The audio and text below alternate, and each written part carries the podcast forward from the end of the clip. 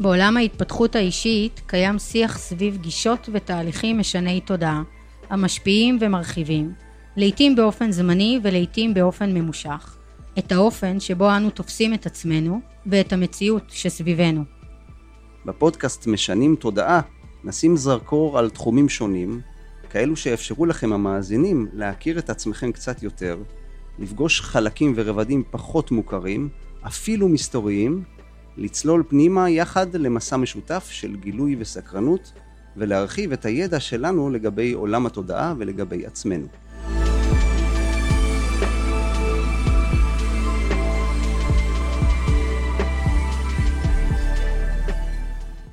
היום בחרנו לשוחח על נושא מעניין ומסקרן, על מיניות ותודעה, ואיזה קשר מתקיים ביניהם. כדי להיכנס לאווירה, נתחיל בשיר מיוחד שכתבה קארן זריהן, שנקרא כיסופים. אהובי, יש את הרגע הזה שאתה בתוכי או שאני מעליך, והשערות שלך סומרות, ועוברת בגבי צמרמורת נעימה, ואנחנו פותחים לרגע את העיניים, והנשמה יוצאת מעצמה אל עצמה, ואנחנו טובעים אל תוך האינסוף, שיכורים מהריח אחד של השנייה, מהחום הפנימי ומהבעירה, עד התכה, עד אחדות, עד שאין יותר תחושה או הרגשה, וכל האוקיינוס מתכנס אל עצמו ונבלע, ומגיע האור. יש את הרגע הזה, ויש את זה שמגיע אחריו, שאתה חובק אותי בזרועותיך, ואוסף אותי לתוכך, ואני משרישה שורשים באדמה, והגוף שלי רועד עד שהוא נרגע. ואתה לוחש לי, אותך אני אוהב. לרגע הזה אני נחשפת. בחרנו לפתוח בשיר הזה של קארן, כי יש בו משהו מיוחד ומרגש, שמזמין אותנו לפתוח צוהר ולהתבונן בצורה אחרת, על אינטימיות ועל מיניות, על חיבור אפשרי בין נשמות, רוחניות ועוד. בשעה הקרובה נשים בצד את כל הסטיגמות, הציניות, הקונוטציות השליליות, והביקורת הציבורית שאנו עדים לה דרך התקשורת ונפתח את הכל. אנחנו שמחים לארח בפודקאסט שלנו את אבישג מאיה זלוף, נטורופטית ומטפלת מינית, הוליסטית, מנחה לטנטרה ומיניות מודעת, מנחת סדנאות בתחום של אינטימיות, תקשורת ומגע. מפיקה פסטיבלים, כנסים ואירועים העוסקים בבריאות ומיניות נשית. מנחה מוסמכת לשיטת מודעת לפוריות.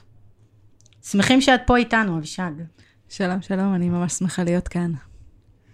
כשחשבנו על נושאים לפודקאסט שלנו, משנים תודעה, כשיצאנו, ענת ואני, לדרך, בין הנושאים הראשונים היה לנו ברור שנרצה להתייחס לנושא של מיניות ותודעה. דיברנו בינינו כמה הנושא הזה מרתק, אבל לא מספיק מדובר בחוץ. איך את התפתחת והגעת לתוך העולם הזה של המיניות, הדרכת אה, מיניות וטנטרה? איך הגיבו אה, בסביבתך? האם היו כאלה שהרימו אה, גבה כשהלכת עם הבחירות שלך בגלוי? אז השאלה הזאת ככה עוטפת uh, תקופת זמן. אני אגיד שאיך התחלתי? אני חושבת שהתחלתי תמיד בשאלה uh, שכשהתחלתי לקיים יחסי מין, השאלה הגדולה שעמדה בפניי זה, זהו, זה כל הסיפור, על, סביב זה כל העולם סובב, חייב להיות משהו מעבר. אז אני חושבת שהידיעה שה, אולי, או השאלה, או, או המקום הזה שאומר חייב להיות משהו מעבר, זה מה ששלח אותי לחיפוש. אה, כדי לפתור בעיקר את העניינים שלי, שהיו אה, חוסר חשק מיני ושעמום גם, וכשהבנתי שאחרי שנים שחשבתי שמשהו אצלי לא בסדר, משהו אצלי דפוק וטעון שיפור וטיפול, בלה בלה בלה, כשנחשפתי לעולם של הטנטרה, פשוט הבנתי שיש משהו במיניות המערבית אה, שנלמד אה, במיוחד מסרטים הוליוודיים, פורנו וכו', שהוא מאוד אה, שטחי. והוא גם לא מאוד תומך את הגוף הנשי, את המחזוריות הנשית.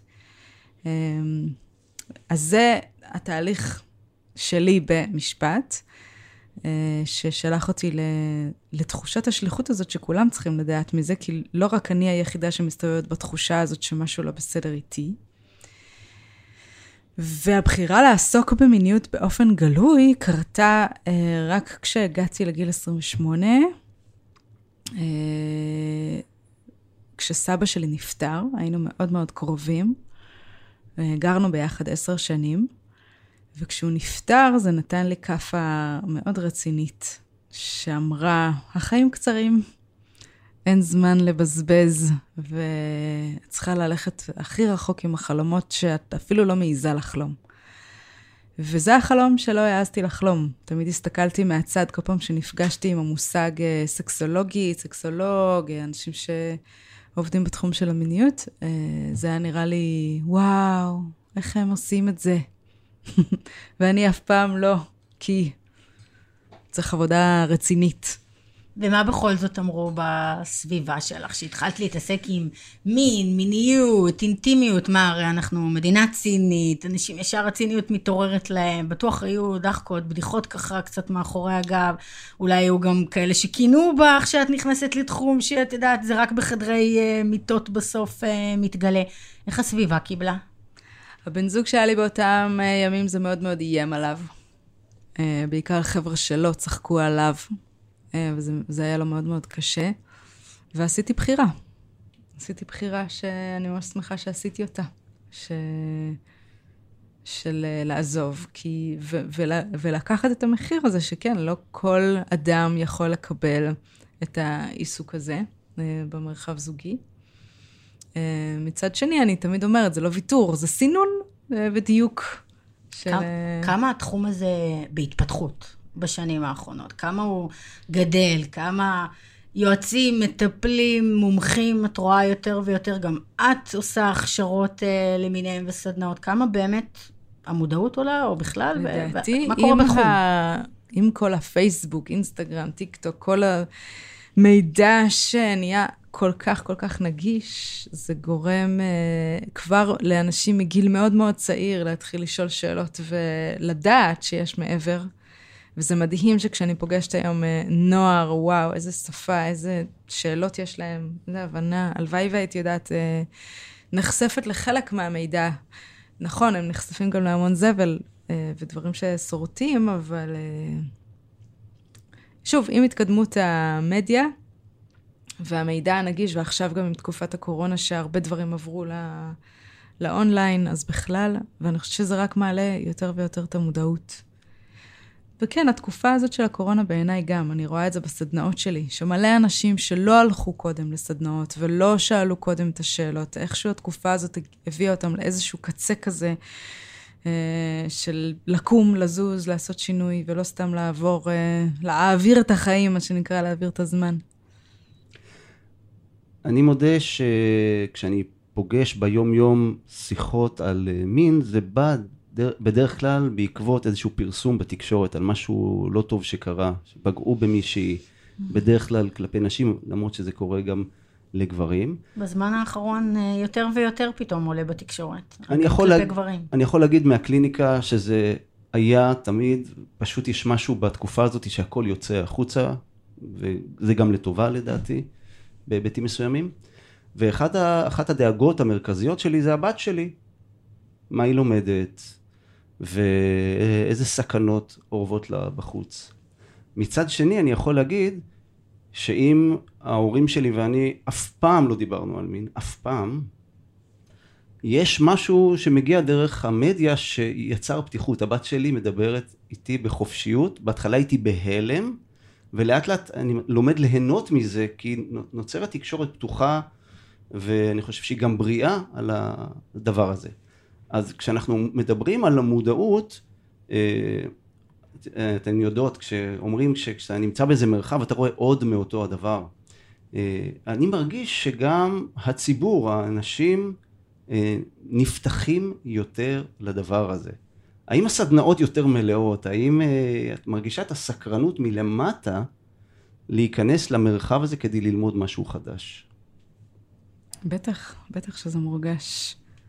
כן, זה כמו שפעם, אה, אתה יודע, הזוגיות הייתה איזה ביזנס כזה, מתחתנים, וזהו. והיום אה, רוצים אינטימיות, רוצים עומק, רוצים התפתחות. הבן זוג שלי הוא גם החבר הכי טוב שלי, הוא גם אה, אבא פעיל, הוא גם קריירה, קרייריסט, גם מלא מלא דרישות וציפיות יש לנו מהמערכת הזאת, אבל כן, גם עם מיניות, משהו שם אה, נפתח, רצון למעבר. אמ, מיניות מקודשת, אינטימיות מקודשת, מיניות מודעת. אבישג, מה זה אומר למי שלא מכיר את הנושא, לא שמע, לא קרא, לא גלש, ועד כמה זה נוגע לחיי היום-יום שלנו, ואיך זה בא לידי ביטוי גם בחיים הזוגיים, או בחיים הזוגיים שאולי אני רוצה. יש כאלה שהם בזוגיות, ותיקה, צעירה, יש כאלה שרוצים להיות בזוגיות והם עדיין אולי בסטטוס של אה, רווקים, או איך זה קשור בכלל לכל מערכות יחסים שאנחנו אה, מנהלים באיזושהי צורה. שאלות אה, מורכבות מהרבה פרטים. קודם כל אני אגיד על מיניות מקודשת, טנטרה, מיניות מודעת, אז לאחרונה צפים באמת כל מיני שמות שבעיניי פחות או יותר אומרים אותו דבר. גם אומרים מיניות כמרחב של התפתחות. זה לא רק, אה, אוקיי, אשים וי על איזה מטרה. אה, יש פה איזושהי התפתחות. ויש פה מקום להביא הרבה עומק ואינטימיות, כלומר להביא את כל כולי, ולא רק איזה אה, דמות שהגדרנו בחברה שהיא סקסית, וזאת התנהגות סקסית, וזה סקס, שזה דבר נורא נורא נורא מצומצם ונורא נורא מסוים. אז כל אותו עולם של מיניות מודעת בא להרחיב את העולם הזה של איך אפשר להיפגש, איך אפשר להביא את כל החלקים שלנו למפגש, איך אפשר להביא יותר פגיעות, איך אפשר שמיניות לא רק תהיה אקט כזה של סקס, אלא מרחב שיש בו ריפוי, מרחב שיש בו טרנספורמציה, מרחב שיש בו אה, חיבור בעומקים משמעותיים. אפשר להיות עם בן אדם בעירום, בחדירה, ולא להרגיש כלום. אפשר להיות לבושים ממרחק בלי מגע בכלל, ולהיות באקסטטיות, באורגזמיות, בלעוף. זה לא זה, זה לא התחנות המדידות האלה של מה עשינו. אה, וכבר אה, לצאת מהסקס אומר חדירה, סקס אומר אורגזמה, סקס אומר... לא, להרחיב. את יכולה קצת להרחיב? כן. אז באמת, אה, מה זה בכלל מעשה אהבה, נקרא לזה? מה זה מעשה אהבה? בעצם בטנטרה מאמינים שאנחנו יכולים לעשות אהבה עם החיים, לעשות אהבה עם כל דבר, ולא רק עם פרטנר, של, עם הפרטנר שלנו. וזה שלח אותי לשאלה, מה זה אומר לעשות אהבה? אז אני אוהבת לדמות מין סיפור כזה שאומר, אה, אוקיי, נגיד יש פה אה, אה, כדור אה, ירוק, ויש פה כדור סגול, והם נפגשים.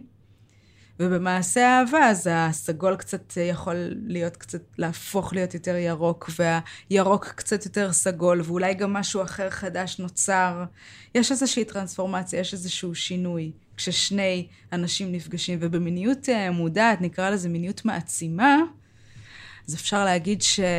ששנינו יוצאים הרבה יותר בטוב, הרבה יותר מעוצמים, הרבה יותר אה, מודעים מאשר מרוקנים, מנוצלים, תחושה שלקחו מאיתנו, התחשבנויות, שהרבה פעמים מיניות יכולה להיות ב-level הזה.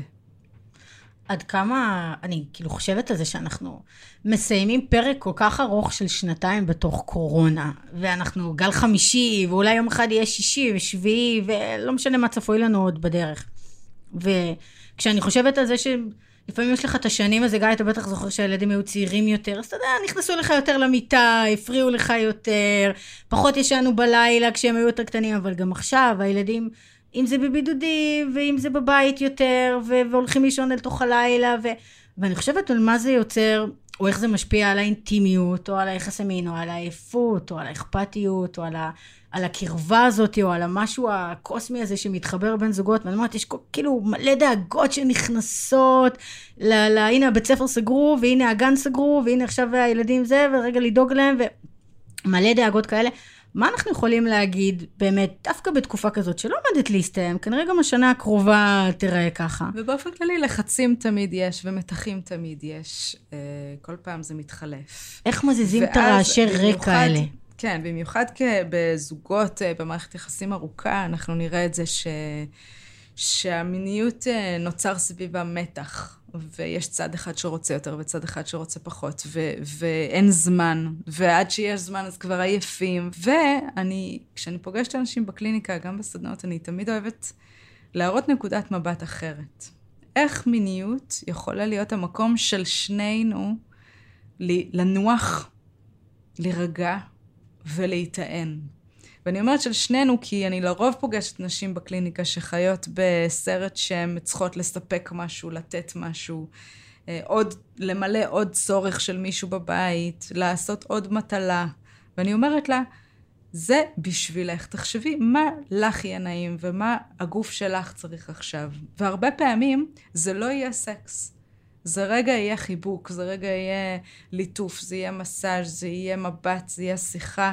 למה? כי רמת הסטרס שאנחנו נמצאים בה, מפעילה בגוף שלנו את הורמוני הסטרס, שהם בדיוק הפוכים לאותם אה, חומרים שמופרשים במיניות ובעונג, שזה האנדורפינים. וכשהאנדורפינים כל כך כל כך נמוכים, המון נשים מרגישות שהמרחק ביניהם לבין אותו סקס הוא, הוא עצום. ו, ובאמת, כי אין זמן וכי עייפים, וכי עד שנפגשים, יש איזו אשליה כזאת שאוקיי, אז צריך להספיק, אז צריך לעשות וי על הדבר הזה. במקום להשקיע את הזמן בלהירגע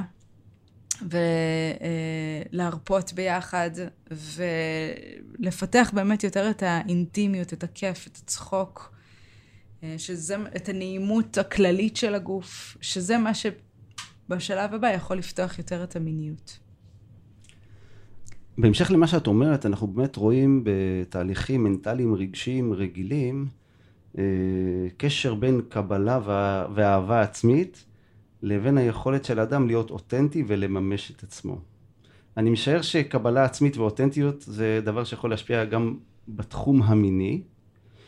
אה, האם אפשר דרך עבודה על מיניות, דווקא דרך המיניות, להתקרב עוד יותר לאהבה וקבלה עצמית ושזה ישפיע גם על תחומים אחרים בחיים. וואו, ממש, ממש. אני חושבת שבמיניות, אם אנחנו באמת אה, באים למיניות עם המקום הזה של כנות ואותנטיות, ולא רק אה, בצורה טכנית לעשות וי, זה המקום שאנחנו פוגשים בו הכי הרבה פגיעות, והכי הרבה את החוסר ביטחון שלנו, והכי הרבה את הבטן הרכה. אה, וא', המוכנות להביא את הצדדים הפגיעים. והמוכנות uh, לאהוב את החלקים שקשה לאהוב. Uh, זה משפיע לדעתי על כל תחום בחיים, כמו גם היכולת לתקשר במיניות את הגבולות שלי, מה נעים לי, מה לא נעים לי, כל היכולת הזאת של uh, לדבר, לתקשר, להביע, uh, משפיעה מאוד על כל מערכות היחסים בחיים שלי. ואני רואה את זה המון, שהרבה אנשים באים לסדנה אני מנחה אה, סדנות שעוסקות במגע ובתקשורת. הם באים לסדנה כביכול כדי להכיר אנשים, כביכול כדי ליהנות לאיזה רגע, ופתאום אני מקבלת המון המון תגובות על איך זה השפיע על כל מערכות היחסים. מדליק. אתם מכירים את זה שאתם יושבים לפעמים במסעדה, לא משנה עם הבני זוג או עם חברים, וליד יש איזשהו שולחן, ויושב שם איזה זוג, והם לא מדברים, הם רק אוכלים. כאילו הם רק מתעסקים באוכל, בתפריט, אולי איזה קוקטייל, אבל אין שיחה על השולחן. ואז תמיד עולה לי כזאת עם מחשבה צינית שביני לבין עצמי כזה, טוב, סקס לא יהיה היום שם בערב, אבל אני רוצה רגע לקחת את זה דווקא למקום הבסיסי ביותר. עד כמה התקשורת, עד כמה המילים, עד כמה לדבר אחד עם השני, עוד לפני בכלל שהגענו למצב של נכנסנו למיטה, או יצרנו מצב אה, באמת, איזה אקט מיני שאולי יהיה בדרך, עד כמה בכלל הדברים הכי בסיסיים הם חשובים, ו- וכמה צריך לשים לב שהם קיימים, ולא מאבדים אותם עם הזמן, כי לפעמים יש זוגיות ארוכה, או לפעמים בני זוג פתאום פחות יש להם חשק אחד לשני, ופחות בא להם גם לדבר, או נכנסים מתחים אחרים. איך אפשר להחזיר אותם לדיבור, כמה התקשורת חשובה, כמה היא מקרבת, כאילו, היא נקראת תקשורת מקרבת, אבל כמה היא באמת uh, מקרבת, וסוג של בסיס או עוגן בכלל בשביל להמשיך ולייצר באמת הסיטואציות היותר אינטימיות שיגיעו אחר כך. אני לא יכולה לספור את כמות הפעמים שבקליניקה שמעתי זוגות אומרים, וואלה, זו פעם ראשונה שאני שומעת שאתה אומר את זה. וואו, לא ידעתי שזה מה שאת מרגישה. כי אנחנו חיים את ה-X שנים האלה ביחד, מבחינתנו זה עדיין אותו אחד שפגשנו בגיל 20. וגם ניסיון של שחזור של המיניות של מה שהיה פעם, כי פעם, תמיד יש נוסטלגיה כזאת, היה מדהים. ומאז זה השתנה. במקום להגיד, וואו, הגיל משתנה, המיניות בכל גיל משתנה, הקשר שלנו והעומק שלו השתנה, וכל פעם זה ללמוד מחדש מי זה הבן אדם הזה מולי, ומה הוא אוהב, ואיך הביחד שלנו רוצה לקרות, ולא רק הבן אדם שמולי, גם אני. לא יכולה להתייחס לעצמי כל פעם אה, כמו בגיל 20, פלוס המחזוריות שמשתנה, הריונות, לידות, הדברים האלה, זה משנה אותנו לגמרי. וזה פשוט מדהים לבוא כל פעם בעיניים חדשות, וכן, זה דורש תקשורת. אנחנו חיים בסיטואציה שלמדנו שמין צריך להיות uh, טלפתי. אני אמורה להרגיש מה הוא רוצה. הוא אמור לדעת מתי uh, זה הגבול שלי ומה לא נכון כזה. לי. אחד בוחן את השני, האם הוא עושה טוב הוא יודע מה זה מעשה אהבה. כן. הוא אמור להכיר אותי, הוא כבר יודע, או היא יודעת. כבר אנחנו הרבה שנים ביחד, זה כאילו יש דברים שהם obvious. גם אבל... במפגש ראשון בין גבר ואישה, יש כמו בחינה כזאת, איך הוא במיטה, איך היא במיטה. כן. הוא אמור, היא אמורה. המון ניחושים, המון רואים, המון. כן, נכון. ו... והרבה פעמים אנשים נכשלים במבחן, רוב הזמן. כי הסיכוי שהוא ידע בדיוק איך אני קמתי הבוקר, הרי המצב ההורמונלי משתנה מיום ליום. אמרתי שרמת האנדורפינים בגוף משתנה מיום ליום. לא יודעת אם אתם יודעים את זה, אבל אם האנדורפינים בגוף, אם הם גבוהים, מגע מסוים יכול להיות מדהים, אבל אותו מגע עם אנדורפינים נמוכים, אותו מגע יכול להיות בלתי נסבל. מי שמולי אולי יכול לקלוע פה ושם, אבל מניסיוני, גם לאלה שאומרים, כן, אבל כשהיינו צעירים ורק התחלנו את הקשר, אז הוא היה, זה היה מדהים. אז, בתחילת הקשר, הבאנו חלקים מסוימים מעצמנו. ככל שהקשר יותר מעמיק, יש נטייה לרצות, לקבל יותר מקום, ולהביא יותר חלקים עמוקים, פגיעים, אולי החלקים הפחות יפים, אולי החלקים האלה שאומרים, אני צריכה יותר זמן, אני צריכה יותר לאט, אה, חלקים הרבה יותר אותנטיים שרוצים להגיע. בפגיעות שהרגע הזכרת, יש שוני בין גברים, נשים, ב... ביכולת להיות פגיעים, ברצון להיות פגיעים, אולי ביכולת לתקשר את הפגיעות. את רואה לאורך השנים אה, מאנשים שפגשת, ואנשים ש, שחווית אה, איזשהו באמת משהו שהוא שונה בין שני המינים, או אולי צורת הגשה אחרת, כל אחד מנגיש את זה בצורה אחרת. זהו, אני חושבת שלכל אחד מאיתנו בזוגיות אוהבת, באינטימיות, יש כמיהה להביא את הפגיעות. זה, זה, זה המקום הזה שאנחנו רוצים שזה יהיה המקום הבטוח שלנו, כשאנחנו חוזרים משדה הקרב של היום-יום ועבודה, זה המקום להתפרק בו, זה המקום לנוח בו, זה המקום להביא את הפגיעות. ו... ואני חושבת שפשוט כל אחד יש לו את האסטרטגיה שלו, או להביא את זה או לא להביא את זה. או לכעוס על זה שאי אפשר להביא את זה. אז אנחנו שונים אבל עם אותם צרכים בעצם. זה כן. צרכים כן. אנושיים ככה בסיסיים, אבל כל אחד... האסטרטגיות שונות. האסטרטגיות כן. שונות. אחד הדברים שלדעתי מרתיעים הרבה אנשים מלהיכנס לעולם של מיניות אחרת, למשל טנטרה, זה מחוסר הכרה והבנה של אה, התחום. אה, הקשר שנעשה בין התחום הזה למערכות יחסים פתוחות, חילופי זוגות וכו'. אה, דבר שיכול ליצור תחושת איום על הערכים המסורתיים שיש לאנשים לגבי זוגיות מונוגמית ותפקוד התא המשפחתי. אני יכול אה, לשתף פה ברמה האישית שכשהייתי יותר צעיר ולא הכרתי את העולם הזה, כל פעם שהייתי שומע את המושג טנטרה, הדמיון שלי התחיל לראות הרבה גברים ונשים ערומים שעושים סקס, וכל מחשבה על להיכנס, אפילו לקרוא על זה, להתחיל לקרוא על זה, היא יצרה אצלי פחד שאני עלול להיכנס למרחב שאני לא בשל, אני עלול להיסחף, אני עלול להיבלע ולהגיע למחוזות שלא התכוונתי להגיע אליהם. אה, האם אנשים בעלי התפיסה המסורתית הזאת יכולים להרגיש בטוחים בדרך שלהם ועדיין ללמוד להתפתח מתוך עולם המיניות המקודשת והטנטרה איך שנוח להם, למה שהם בשלים?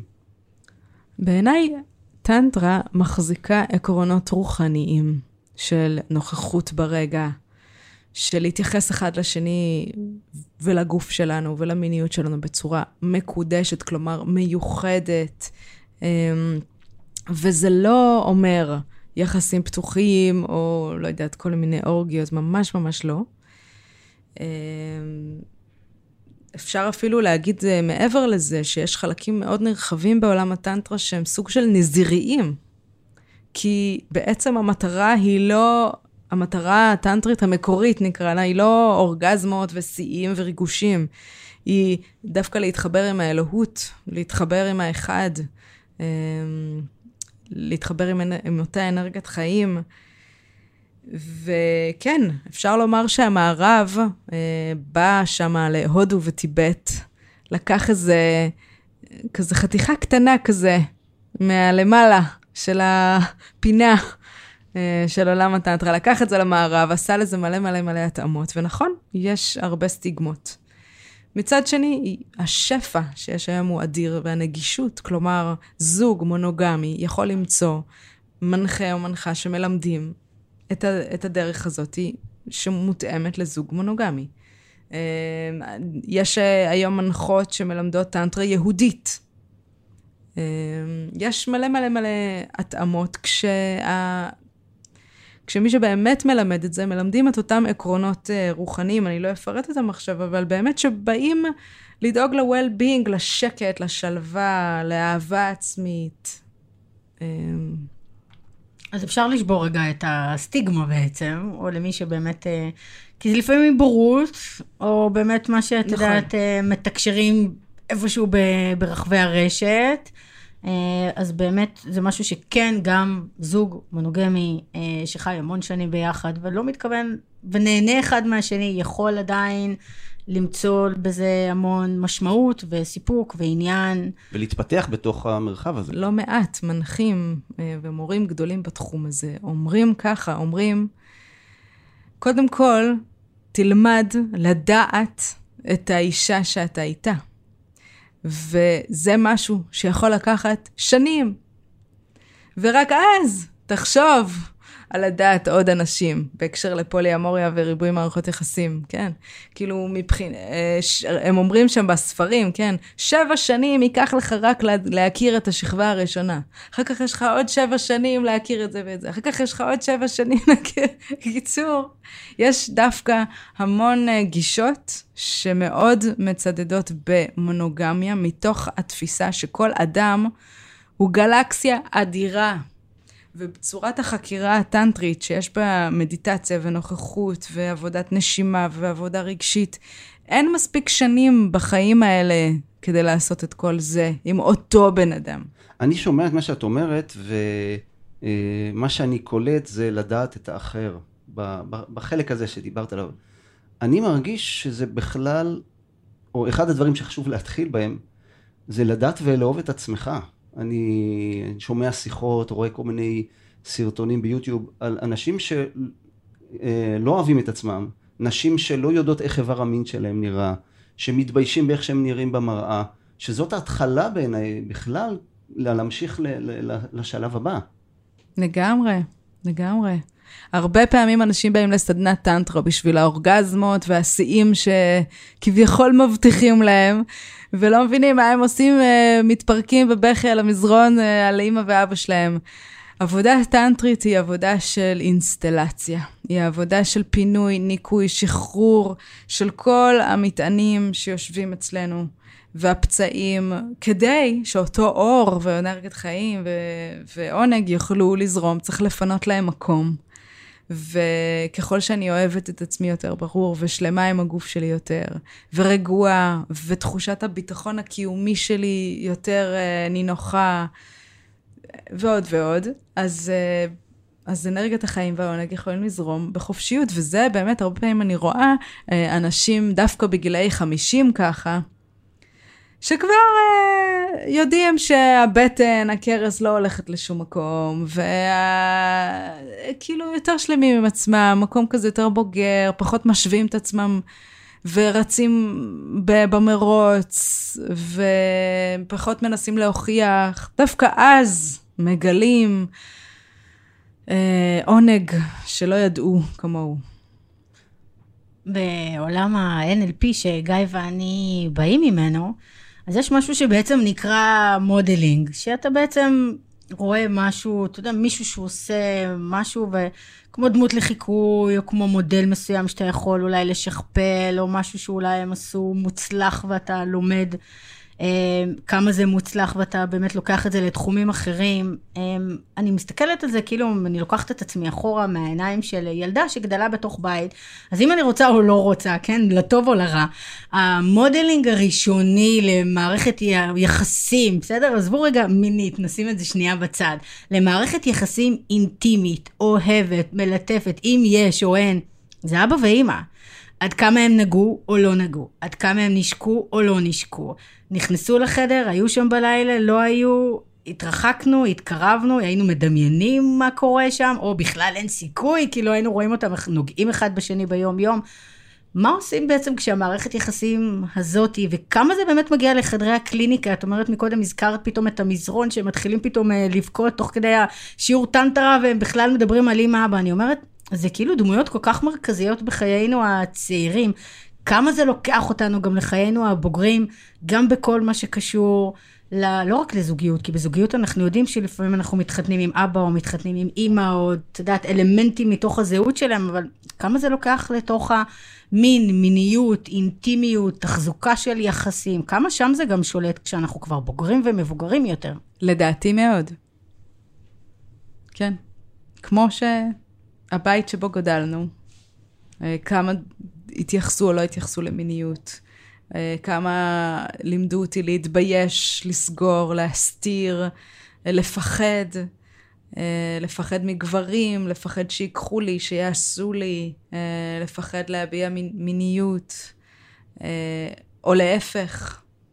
אם זה היה בית פתוח, שדיברו שם על הכל ולא הפסיקו לדבר זהו, על מיניות. זהו, הרבה פעמים אני גם פוגשת את הילדים של, שהיה את הקיצוניות השנייה. כמו בכל דבר, אה, איזון זה דבר חשוב, אבל... אה, אבל כן, בטח. קודם לזה... כל אני שואלת אה, מה קרה בבית. וגם לזה את עושים פירוק, הרכבות, מטפלים בזה, נותנים להם להוציא. דיברת מקודם על ניקוי וניקוי, גם את זה נותנים להוציא, עושים באמת איזשהו חקר סביב זה כשהם מגיעים אלייך.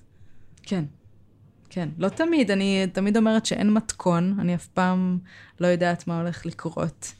אה, יש הרבה הרבה כלים שאפשר לעבוד איתם, אבל כל אדם הוא כל כך שונה, והשילוב גוף נפש, והתכנים שנכנסים למקום של מיניות, אבל כן, כמו שאמרתי, במקום הזה של המיניות אנחנו נפגוש המון את הנושא הזה של ערך עצמי. ונפגוש המון את הנושא של, אה, כן, ערך עצמי, ביטחון עצמי, היכולת שלנו אה, לתת, לקבל, להתמסר, לנוח, להרגיש סייף, אה, לסמוך ולהתענג. זה גם בחברה שלנו, היהודית, הרבה פעמים אני פוגשת את, ה, את המקום הזה שאומר, עונג זה מיותר, עונג זה מיותר, אל תהנה יותר מדי. לא באנו ליהנות. כן, כן. בהמשך לעניין הזה, אנחנו רואים בתהליכים אה, הוליסטיים, אה, כשאנשים באים לטיפול, אה, של חוויות לא נעימות ועניינים רגשיים לא פתורים בנושאים מין ומיניות, איך הם משפיעים כמובן על הנפש. וגם על הופעת מחלות וסימפטומים ספציפיים בגוף. ואחד הדברים שאנחנו אומרים, שהתשובה נמצאת בבעיה. מין דבר כזה שדרך הבעיה אפשר לגלות גם את התשובה והפתרון. ורציתי לשאול אותך, אה, רמזת על זה, אם את יכולה קצת להרחיב על זה, האם באמת אפשר לעזור בעניינים האלה, אפילו בריפוי פיזי, דרך תהליכים מיניים, או לדבר על מין, או לגשת למין אחרת, או לפתור קונפליקטים במיניות, עד כדי כך שאדם עובר טרנספורמציה רגשית וזה מרפא לא עולה את הגוף. קודם כל, הרבה סימפטומים שקשורים למערכת המין והרוויה. לאו דווקא, לפעמים בעיות uh, בתחום הזה דווקא יובילו אותך, וכמו שאמרנו על היחסים בבית, בהורים, דברים ככה בסיסיים של תחילת חיים. אמ, וכן, אני אגיד את זה הפוך, רוב המטפלים היום לא מדברים על מיניות. רוב המטפלים היום, המון באים אליי אנשים מטופלים, שהם הולכים שנים לטיפול, ואותו מטפל או מטפלים לא מדברים איתם על מיניות. כשזה פיל עצום בחדר, וזה מוזר אה, שיש לך בן אדם, גם מטפלים הוליסטים, שמתוך המילה הוליסטי, לא מתייחסים למקום של מיניות. ואני חושבת שזה קשור גם לזה שלא לומדים את זה במסלולי הלימוד, וגם כי אותם מטפלים עצמם לא עושים עבודה, חקירה אה, במקום הזה. וברמה הספציפית, היכולת להתעסק בעניין הזה יוצרת ריפוי? בעיניי כן. כל דבר שאנחנו מביאים אל האור ומוציאים מהצל, כן. אני מרשה לעצמי לצלול עוד קצת לעומק בעניין הזה ולספר שעל פי גישות שונות גישה לא נכונה ולעשות מין בצורה אה, שהיא לא מדויקת לאדם או לזוג יכולה גם להחליש את האדם, לבזבז את האנרגיה שלו. בספרות הצרפתית אה, המילה אורגזמה גברית מתורגמת כלפטיט מור, המוות הקטן. זאת אומרת ששפיכת זרע, מעצם העניין הזה, מקצרת את חייו של הגבר, ועד כדי כך ששפיכת זרע מוגזמת בוודאי מבזבזת את האנרגיה של, אה, של הגבר, ומחלישה אותו, ועושה אותו חשוף לכל מיני בעיות פיזיולוגיות. ואנחנו שומעים ויודעים שדרך הטנטרה אפשר ללמוד כל מיני דברים, למשל, ללמוד להגיע לאורגזמה ללא שפיכת זרע, שזה דבר ששומר על החיוניות ושומר על האדם, על הגבר. איך זה אצל נשים, ומה אנחנו יכולים לעשות, חלק מזה זה הנושא של הפודקאסט הזה, אבל מעבר לזה, מה, אם יש לך איזה טיפים או משהו להציע, כדי לעזור למאזינים שלנו להסכים עוד יותר, להיכנס למרחב הזה, כדי ליהנות, ללמוד, להתפתח, להיות יותר בריאים. אז כן, הטנטרה, ולזה אני אוסיף גם את הרפואה הסינית והרפואה האיורבדית, ובכלל הרפואות של המזרח, לא רק הטנטרה, היוגה, מדברות על זה שיש לנו אנרגיית חיים שנקראת צ'י, והצ'י הזה יכול להתבזבז או על ידי שפיכה של זרע, או על ידי דם הווסת, או על ידי לידות, שזה מה שקורה אצל נשים. יש כל מיני תרגולים אה, לנשים ולגברים, שהמטרה שלהם, בלי קשר כרגע לשפיכה או דימום, היא להגביר את הצ'י. להגביר את הזרימה ההרמונית שלו, להגביר את העוצמה שלו, כדי להיות חיוניים, שמחים, אה, תפקודיים, בריאים. וחלק מהתרגולים, ואני אומרת חלק, כי חשוב לי להגיד שהרבה פעמים אנשים חושבים שטנטרה זה זה, שכל זה זה זה. ו, וזה רק uh, שפיץ קטן uh, מתוך העולם המאוד רחב הזה שנקרא טנטרה. אמ, שהרעיון הוא אה, באמת לא לשפוך אנרגיה סתם. אז יש תרגולים שהמטרה שלהם הוא לצמצם את דימום הווסת, ויש תרגולים שהמטרה היא להפריד בין אורגזמה לשפיכה, ושאם יש שפיכה, ופה אני חושבת שיש איזושהי אה, נגיעה גם בעולם של היהדות, שאומרים לא לשפוך זרע לבטלה, באיזשהו מקום גם הטנטרה אומרת את זה. היא לא מכוונת את, את השפיכה של הזרע בדיוק לנרתיק של האישה, אלא אומרת שאם כבר שופכים, שזו אנרגיה כל כך חזקה ומקודשת, שיש לאנרגיה הזאת אה, איכות של יצירה, של בריאה, וכש, אז כשנוציא אותה לעולם, אז נעשה את זה בכוונה, בקדושה, בברכה, בתפילה. אה, נקדיש לכל דבר, לאהבה, ליצירה. זה כזה על, אה, על רגל אחת אה, קשה לפ... לפרט את כל זה, אבל בעיקרון אה, כן. ו, וזה הכל הכל מתחיל מהנקודה הזאת של להסתכל אחד לשני, להסתכל על עצמנו ואחד על השני בקדושה. אני אתן דוגמה להמחיש את זה. אה, בשפה העברית, כשמדברים על אברי המין, אני אולי לא אגיד אותם בצורה מפורשת, לא יודעת מי מקשיב לנו, אבל אה, זה משתמשים בקללות כדי להגיד את השמות של אברי המין. אה, ובכלל השפה המינית יש בה הרבה מן הכיבוש, או המסחר, אני אתן לך, לא אתן לך, אני אקבל, כל מיני כאלה. ובטנטרה זה ממש ממש לא ככה. לאיבר המין הזכרי קוראים לינגאם, שזה מטה של אור, מרפא. ולאיבר המין הנקבי קוראים יוני, שזו מערה מקודשת או מקדש, וכל מעשה אהבה הוא בעצם עלייה לרגל אל המקדש. ומה זה מקדש? מקדש זה המקום שהאלוהות באה לפגוש את האדם. אמ, זה כמו לחבר אה, את התקע אה, לשקע ולקבל חשמל. אז אנרגיית החיים, אה, דרך התרגולים הטנטרים, דרך אולי מגע, נשימה, מעשה אהבה, המטרה היא לפתוח את הדרך, להגביר את היכולת ולהזמין עוד את אנרגיית החיים, אנרגיית הבריאה, לעבור דרכנו. עכשיו, כל המושגים האלה, אנרגיית חיים, אנרגיית בריאה, אלוהות, אוקיי?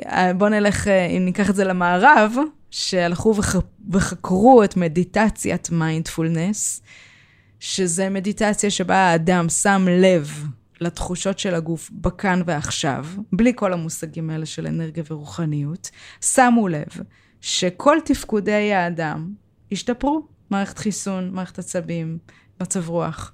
Uh, הכל השתפר. מחמש דקות אפילו מדיטציה ביום. אז אני תמיד אומרת שמיניות טנטרית זה בעצם הזדמנות לעשות מדיטציה.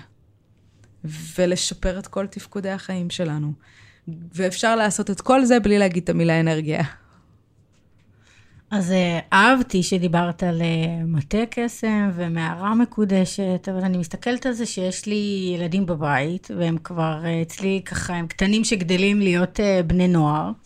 ולגיא יש ילדים כבר הרבה יותר גדולים משלי, והוא חווה את זה בטח הרבה יותר, ואני מסתכלת על זה כאילו, את יודעת, ממה הם, מה מזין אותם? אם זה הסרטים בנטפליקס, והסדרות, ויש גם שם סדרה של חינוך מיני, ו, וכל מיני, uh, לא יודעת, מסרטוני או סרטי פורנו שאולי הם רואים או לא רואים, או גולשים, אנחנו יודעים או לא יודעים, לא משנה איזה אפליקציות אנחנו שמים בשביל לחסום אותם, זה פרוץ uh, לכל דבר. ואני מסתכלת על זה שהם, זה המערכות יחסים שיהיו להם בעתיד, ואני...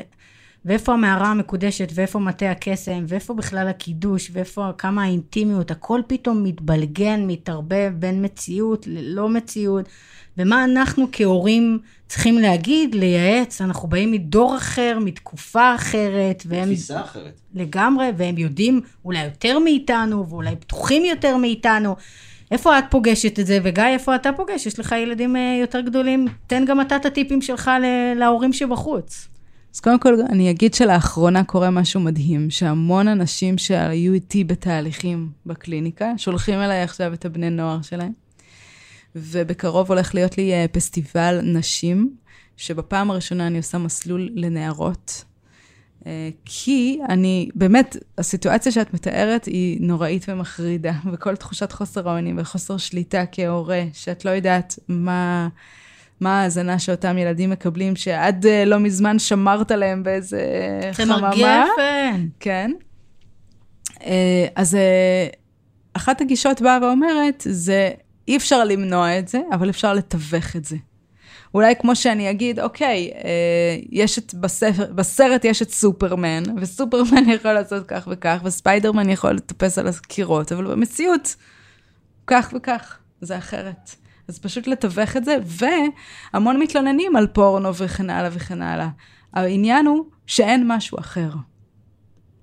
ובמקום ליצור את המשהו האחר ולאפשר את האלטרנטיבה ולהגיד, הנה, יש את זה, יש את זה ויש את זה ויש את זה, תבחרו, תראו, ת, ת, תבחינו מה ההבדל בין פה, מה ההבדל בין פה, מה אתם פוגשים במציאות.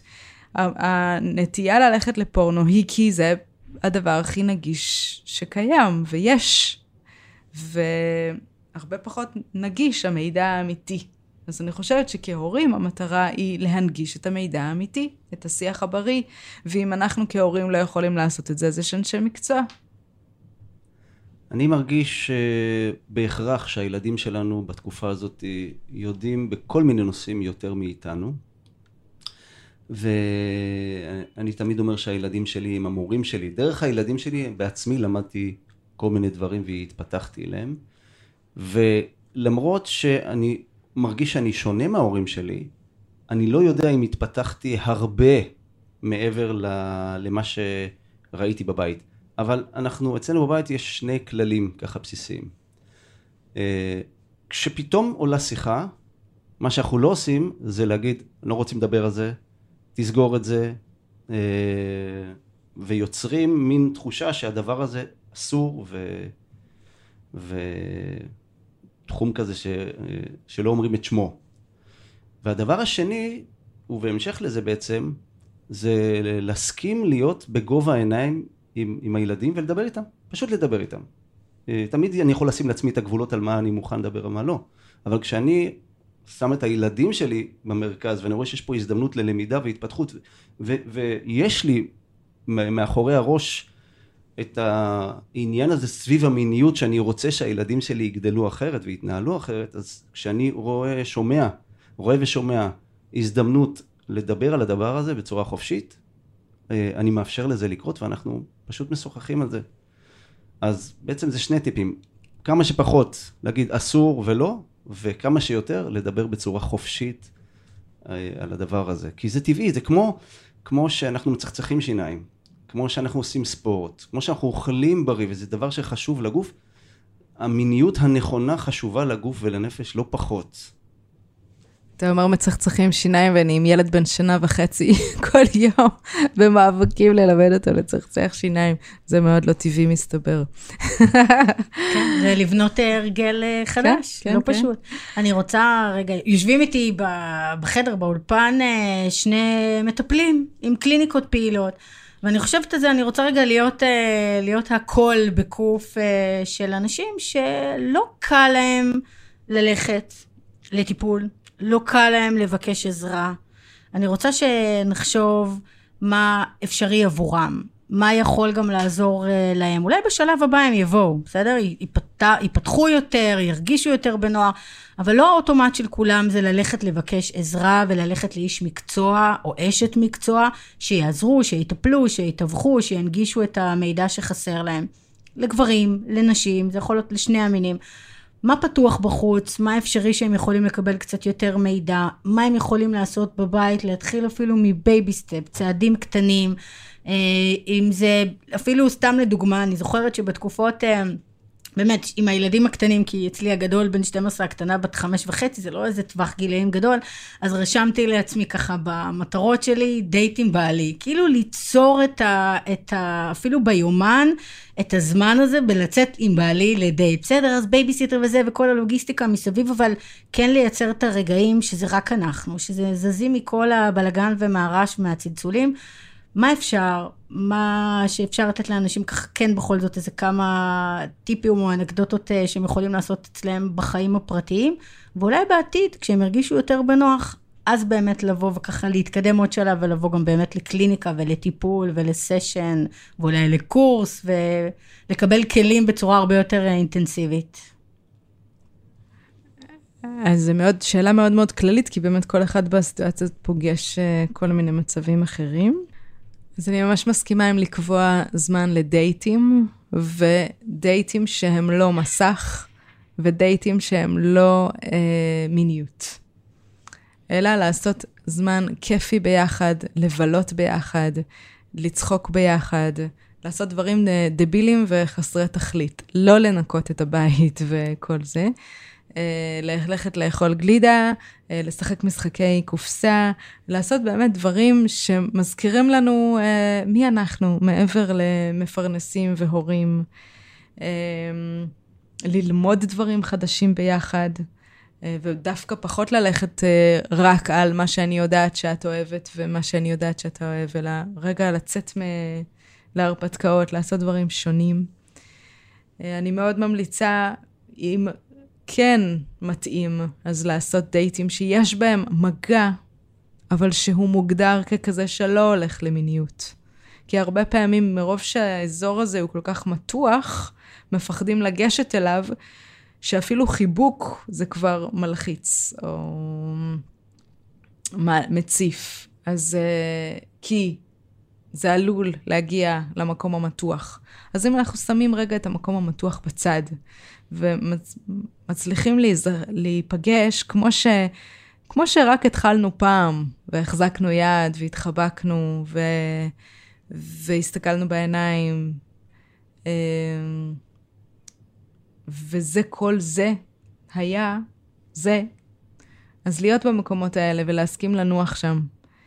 ודבר נוסף, זה לראות איך אפשר לבלות זמן ביחד שיש בו איזושהי חשיפה רגשית. מה זה אומר? גילוי לב, להביא איזושהי פגיעות, ליצור אינטימיות. כי הרבה פעמים אין מיניות כי אין אינטימיות. את מדברת על שיחה, אני על מדברת מילים, על שיחה, כן. על משהו נורא בסיסי, זאת אומרת, באמת לשתף משהו. נכון? לשתף משהו מהלב, מהבטן, וזה מקום לחקור אותו. אני שולחת הרבה פעמים אנשים עם שאלה למחקר, מה זה אינטימיות? מה יוצר אינטימיות? מה גורם לך להרגיש אינטימיות? וזה מדהים לראות שגם האסטרטגיות שונות אצל כל אחד. וגם הרבה פעמים אנשים אומרים, כן, באמת, זה לא קיים. לא עושים את זה. אני רוצה להמשיך את הרעיון הזה ולשתף שיוצא לי באחוזים מאוד גבוהים שהנושא של המין נכנס לשיחה בקליניקה. ברבדים שונים. אה, הדברים שהרבה אנשים, גברים ונשים פוגשים, הוא רוצה יותר, אני רוצה פחות, אה, אני רוצה יותר, הוא רוצה פחות. אה, נשים שמתפשרות על הגוף שלהם כדי למצוא חן וריצוי. אני לא מדבר על ניצול ותקיפות מיניות, ואני קורא לזה בזבוז אנרגיה מחשבתית בעניינים של קנאה וחוסר נאמנות ו- ובגידה מינית. ואני חושב שכל העניין מתחבר לאותנטיות. זאת אומרת, בוודאי לשתף את הבן זוג או את הבת זוג על, על, בכל מיני דברים, לחשוף uh, רגשות, אבל בבסיס אני חושב שצעד אחד לפני זה זה להבין את העוצמה של החופש להיות אני, ולכן אפשר להתחיל בדברים אחרים שהם לא מיניות. יש אנשים שיש להם חלומות והם לא מגשימים אותם. יש אנשים ש... עם מסכות, וכ... וכידוע זה מבזבז אנרגיה, הדבר הזה מעייף כל הזמן לעשות משהו שהוא לא אני כשאני חופשי או חופשייה. אז הדבר הבסיסי שאני מזמין או מציע למאזינים שלנו, מאזינות ומאזינים לעשות, זה לראות איך אה, אפשר למצוא נתיב לעוד יותר אותנטיות, עוד יותר חופש להיות מי שאני בעולם הזה, ללא קשר למין ומיניות, ובהמשך אני מאמין שזה יכול להשפיע גם על, ה, על המרחב הזה. מסכימה איתך. אבישג, אמ, האם את מאמינה שבעזרת אינטימיות, מיניות מודעת ויצירת רגעים וחוויות מיניות טובות לשני הצדדים, ניתן להגיע לשינוי תודעתי? אנחנו בחרנו לקרוא לפודקאסט שלנו משנים uh, תודעה, ובאמת כל הנושא הזה של השינוי תודעה וכמה זה אפשרי מאוד uh, מסקרן גם את גיא וגם אותי. והאם ניתן באמת לראות את בני הזוג פתאום בצורה אחרת, להסתכל עליהם? האם זה האנדרופינים שעושים את הפעולה הזאת, שפתאום גורמים לי להסתכל קצת אחרת, שהם קצת uh, גורמים לבן אדם להיות יותר מאושר, יותר לחוות uh, רגעים יותר uh, מאושרים באותם רגעים?